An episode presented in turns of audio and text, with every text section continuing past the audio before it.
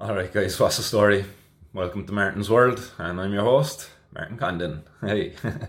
um, this is going to be the first episode of the show, and it's basically just going to star me talking pretty much kind of about myself, giving you a bit of a background to, to me and to the show, you know, the the reason why I'm, I'm making the show. And um, yeah, just uh, before I go any further, the show is going to be sponsored by the Superfungi, and you'll be able to buy the Superfungi products over at uh, martins world dot I E. Um, that website should be live by the time this video goes out later on today.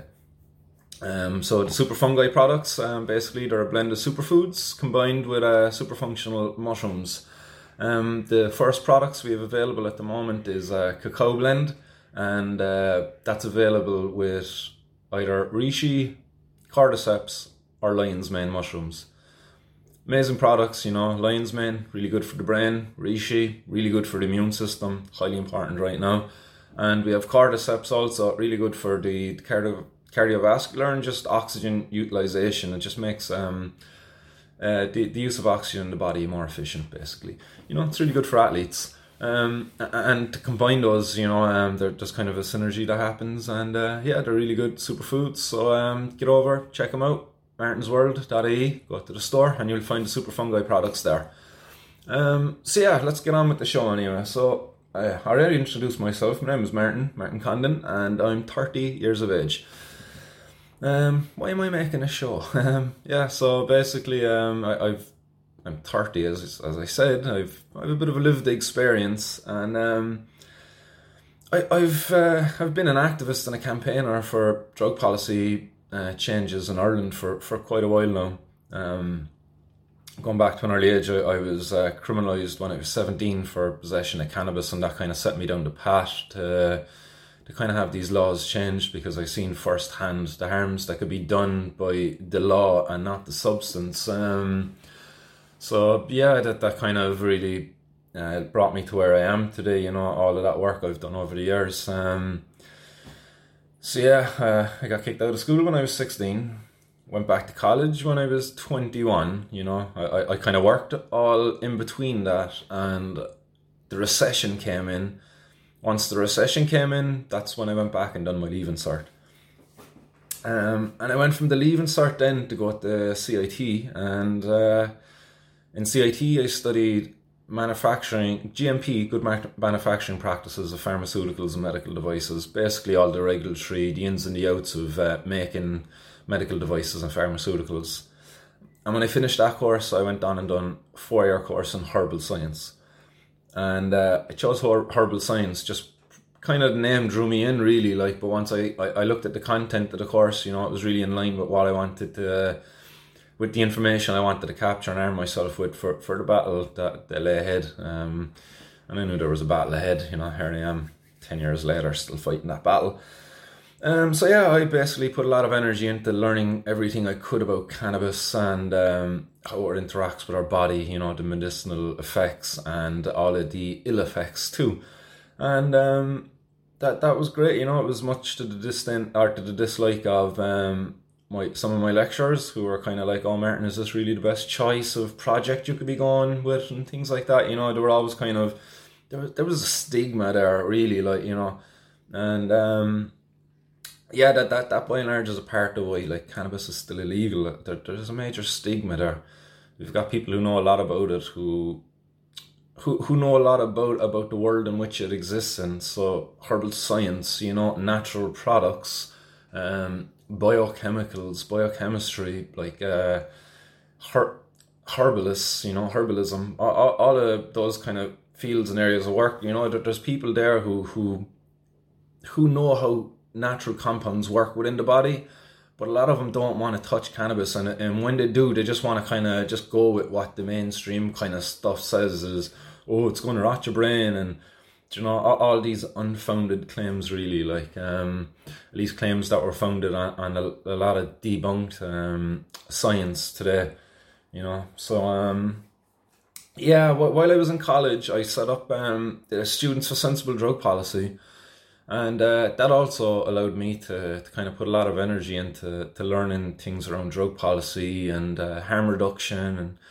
you know, it was really good, and uh, just You know, the Students with Sensible Drug Policy, you know, we, we didn't condone or condemn drug use. We just acknowledged that it happened, and we wanted to we wanted to have policies in place that are sensible, that don't put people at risk, you know.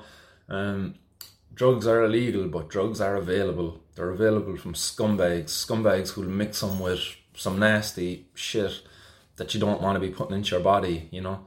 Um, and it's our drug laws, basically, that, that kind of put people more at risk because of things like that. You have stuff like M D M A, um, relatively safe, if not misused, if used in the correct way. Um, and then we have scumbags out there who put P M M A into pills instead of M D M A. And that's quite bad. P M M A takes twice as long for you to feel the effects, and it's also like two to three times more toxic than M D M A. So imagine that. An M D M A pill, you take it, you should feel it after thirty to forty-five minutes, and um, P M M A, an hour and a half to two hours before you feel anything. What happens is you, you'll take P M M A, not feel anything, and, you know, silly enough, students, young people, they'll take another pill, thinking that maybe er, that was a weak pill or something along those lines, and um, they die. You know, totally avoidable, totally avoidable. Um, if we didn't have our heads buried in the stand in the sand with these completely ignorant drug policies. Um, uh, yeah, so that that's kind of like what we were doing with Students for Sensible Drug Policy. We were hosting conversations, we were getting in experts, um, we were getting out harm reduction information. We weren't condoning drug use, we were just condoning safer drug use.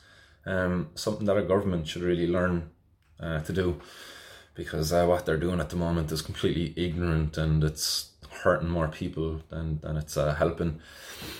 So yeah, that that's why our drug laws need to change, and um, that's why I set up the Students with Sensible Drug Policy. Um, I'm out of college now two years, and um, I'm getting back into the campaigning side of things, uh, hence this these shows. Um, you know, uh, we, we talk with Neil Prendeville and the likes of them and stuff like that, but um, like the, the amount of time I'm after speaking to you now is about the amount of time you might get with Neil Prendeville, and uh, that's not very much time really to be kind of delving into topics that are quite complex, like, and that deserve a good bit of time, because like the, these are topics that uh, that These are topics basically like that, that when discussed, they can kind of lead to solutions that could save lives.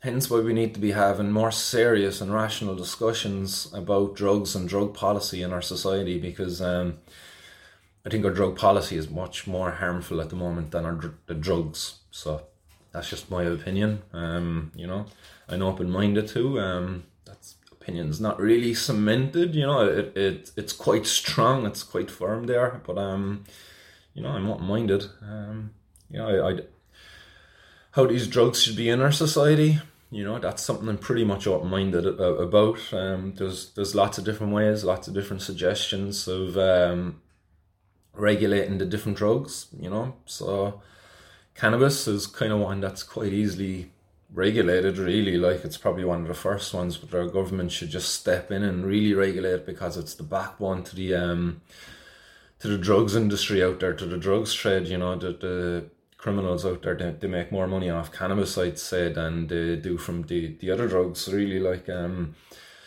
just because of how popular the bloody stuff is, you can't turn on the T V nowadays without seeing some reference to cannabis in your T V shows and the movies and the music, you know, all of that stuff. The cannabis culture, it's it's all around us, and um yeah, it's about time we really change our drug laws and take it out of the control of these criminals. Um so yeah, what, what got me into my activism? When I was seventeen, I was out at the airport um one evening chilling with my girlfriend, and um on the way back from there we got pulled in by the guards, um to Bangardee, and um they searched my car. I had everything. There was no real reason for them to search my car. Um, there was nothing there that stood out other than, you know, the usual. Oh, he's a young person. His car isn't very high end, you know. It was a Toyota Starlet, a great car, you know, very reliable, but cheap. And um, yeah, that warranted for me to be stopped and searched, I suppose, by the Gardaí. Um, pretty much profiling a young person um, and victimising me. Um, I didn't deserve to be searched. You know, I, d- I hadn't done anything. Had tax and insurance, had my N C T, you know, all of that stuff. Everything, I was completely legit. But the guard just wanted to search my car. So they did. And it was my first time ever being stopped and searched by a guard. And I tell you, I wasn't very nice, you know. They weren't very nice. They, they were quite rude. And um, got out of the car, abided by what, what they asked me to do, to search my car. And um, they found my little piece of hash I had in the glove box. It wasn't even hidden, it was just in the glove box. Um, and I wasn't really, I wasn't smoking and driving either, you know. I had the hash in the car because I couldn't leave the hash at home because my mum would find it, you know. I don't know, it was worse, my mum finding it or the guards finding it. I suppose the guards probably, um, because, yeah. But um, yeah, basically they, they found the hash, told me I was going to be summoned to court, and uh, they went away. They left me there at the side of the road with my girlfriend, quite distraught. And um, my whole car turned up upside down. Everything out of the glove box was still on the floor. You know, my, my boot was after being emptied. My, you know, every, the car was after being turned upside down, really, like. And um, it's not a nice feeling to have to put all that stuff back after them. And it's horrible. It really is a horrible feeling, you know. And um, what's even more horrible then is the feeling that, that kind of follows it, the, the, the long wait, the um, the worry, the anxiety, all of that that goes with um, waiting for a court date. Um, it's horrible. And um, yeah, probably w- the worst part really was when the guards came and gave the summons to my house, um, because of the way my mum and dad reacted, you know. Um, It wasn't really nice. I didn't enjoy it at all. Um, I, I felt like a bit of an outcast, unwanted, unloved, um, bit of a problem, you know, a burden. Um, I was very vulnerable and I had nowhere to go. I had nowhere, no one to talk to really as such, you know, um, because a lot of the time you're going to be judged for what you've done, you know. People are going to judge you for having cannabis and hash, right, rather than... and have a non-judgmental talk to you about things, like, and kind of really help you see what's up. So I couldn't talk to anybody, and um, I got my court summons. Kind of went through a load of shit with my mum, dad, and stuff. And um, oh, man, it wasn't nice, you know. A lot of problems brought about because of having a little bit of hash, like, you know. Had hash been legal and regulated, you know, um, it would have been like drink. I got drink at a young age, but I never had a court summons when I was caught with drink by the guards. And I was caught with drink by the guards once. I, I, they brought us home, you know. That that was pretty much it. And uh, that's what should be happening with a hash and weed and any other drugs. Guards should be bringing you home to your mum and dad. They shouldn't be giving you criminal bloody convictions, making you a criminal, entering you into the world of criminality where you could be stealing, rob, you know, murdering, raping, all of the other crimes where there's a bloody victim, you know. Why are we entering people into this world so easily because of um, committing a non-victimist crime, you know? Um, yeah, so I, I basically got my summons and uh, I ended up in front of a judge and... Uh, That, that was a pleasure, to be honest, actually. Uh, all of the, the worry and everything, you know, it all culminated to that day. I went in there and I faced the music. And uh, the judge, he was actually cool. He was a really old school judge. Um, McCroark or something, I think was his name, or something along those lines. Anyway, he's retired now. Anyway, really old guy. Jeez, I think he retired a couple of months after I was in front of him. And... Uh, I was up for a little bit of hash, probably about twenty euros worth or something like that. And uh, his reaction, I, I kind of loved it, to be fair. He he was kind of annoyed by the guards for bringing me in. He he basically believed what I, I just stated as that. Like, what, what are you doing, guards? You know, this, why didn't you bring this young fellow home? He shouldn't be here in front of me. His mum and dad should be dealing with this. Like, um, with this young fellow, it's, it's, it shouldn't be really a criminal... It, it shouldn't be a criminal thing, you know. And uh, I'd, I was seventeen when I was caught, and I was eighteen in front of the judge. Um, so I was in there without my mum and dad. I was tried as an adult, even though I was um, committed the crime as a as a minor. And um, yeah, he threw out the case anyway. I was allowed to go home, and that, that was great. I kind of, I was like, oh yeah, that's, that's not too bad and things like that. And um, got caught again and again and again and again. Must have been caught about ten or twelve times, you know. First time I went in, I uh, I didn't get a solicitor. I spoke for myself. Um. And uh, it went well, you know, as I said, judge threw it out. Second time I went in, um, I got a solicitor. It was Frank Buttermore. And the clown, he was a clown, basically, like, you know. Um, he wouldn't allow me to say what I wanted to say as such. He just wanted to go up and say, oh, judge, this guy is trying to get his life on and he's going to give up drugs and da-da-da, you know, and rather than actually saying, you know, judge, um, this person is kind of a victim of the law and stuff like that. These laws... you know, they don't really, they're not serving society as they're meant to, and, and the, we really should be removing them and things. But clearly these guys who practice law, you know, judges and things, they don't actually want to talk about the laws and the morals behind them and, and their standing in our society.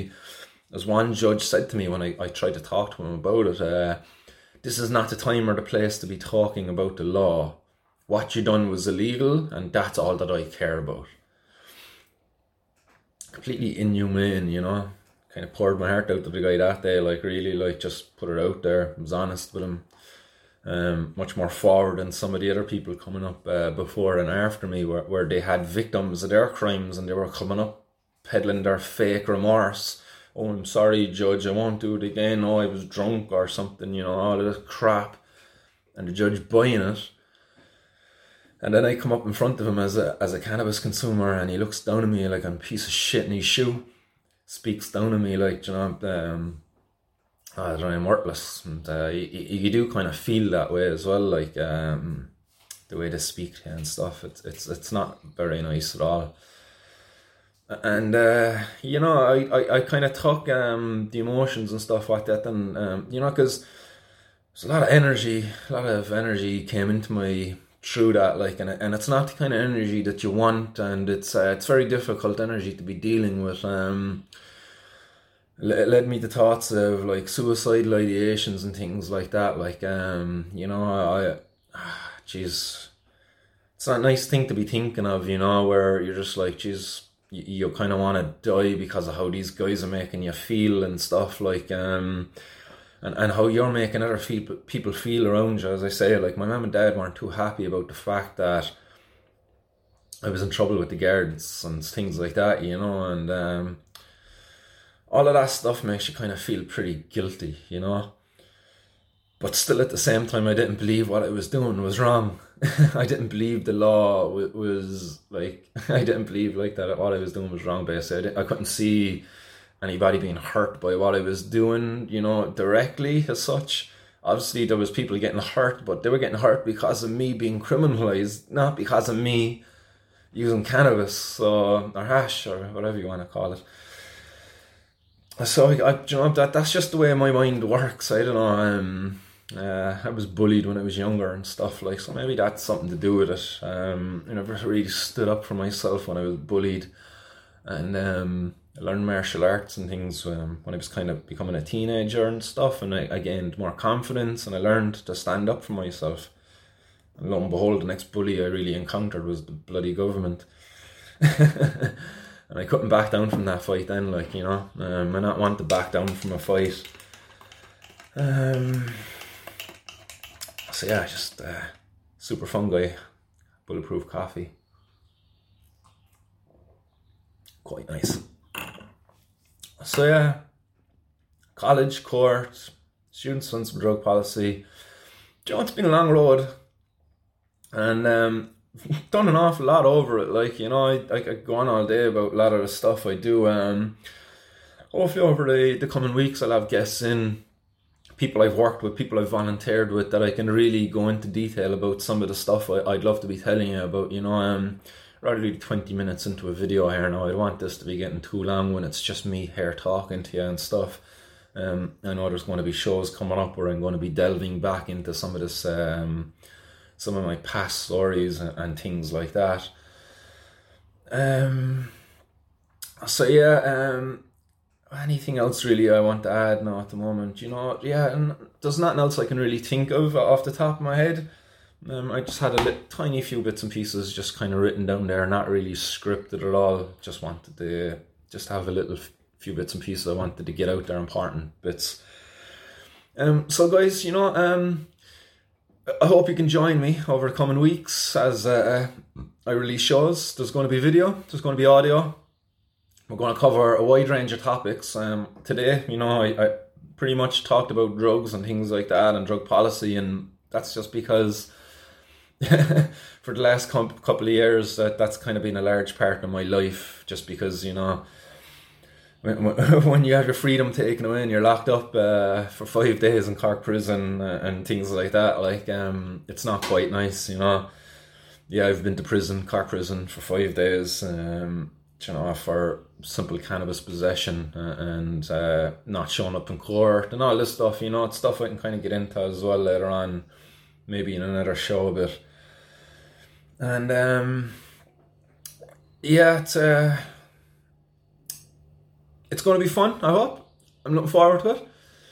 I hope we can uh, build a nice audience, and uh, I hope this show can contribute towards uh, the changing of the drug policies in Ireland. And um, if if you want to take, be a part of the show, you know, if you're a person out there, uh, if you're an activist, if you're a campaigner, if you're a bloody rebel, get in touch with me, you know. Um, I hope you're not camera shy. Um, I want you to sit down in front of a camera, talk into a mic, maybe an hour, two hours, you know. We'll, we'll just go with the flow of the conversation. Um, conversations, I, I'm hoping to have them like completely non-scripted.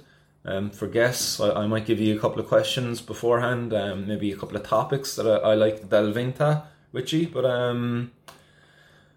Uh, yeah, other than that, you know, I, I just want um, just to facilitate conversations with experts and, and people like that. So thanks very much again for your time, guys, and um, thanks for tuning in, and I look forward to speaking to you again in the future. Good luck, guys, and uh, thanks again for listening to the first episode of Martin's World.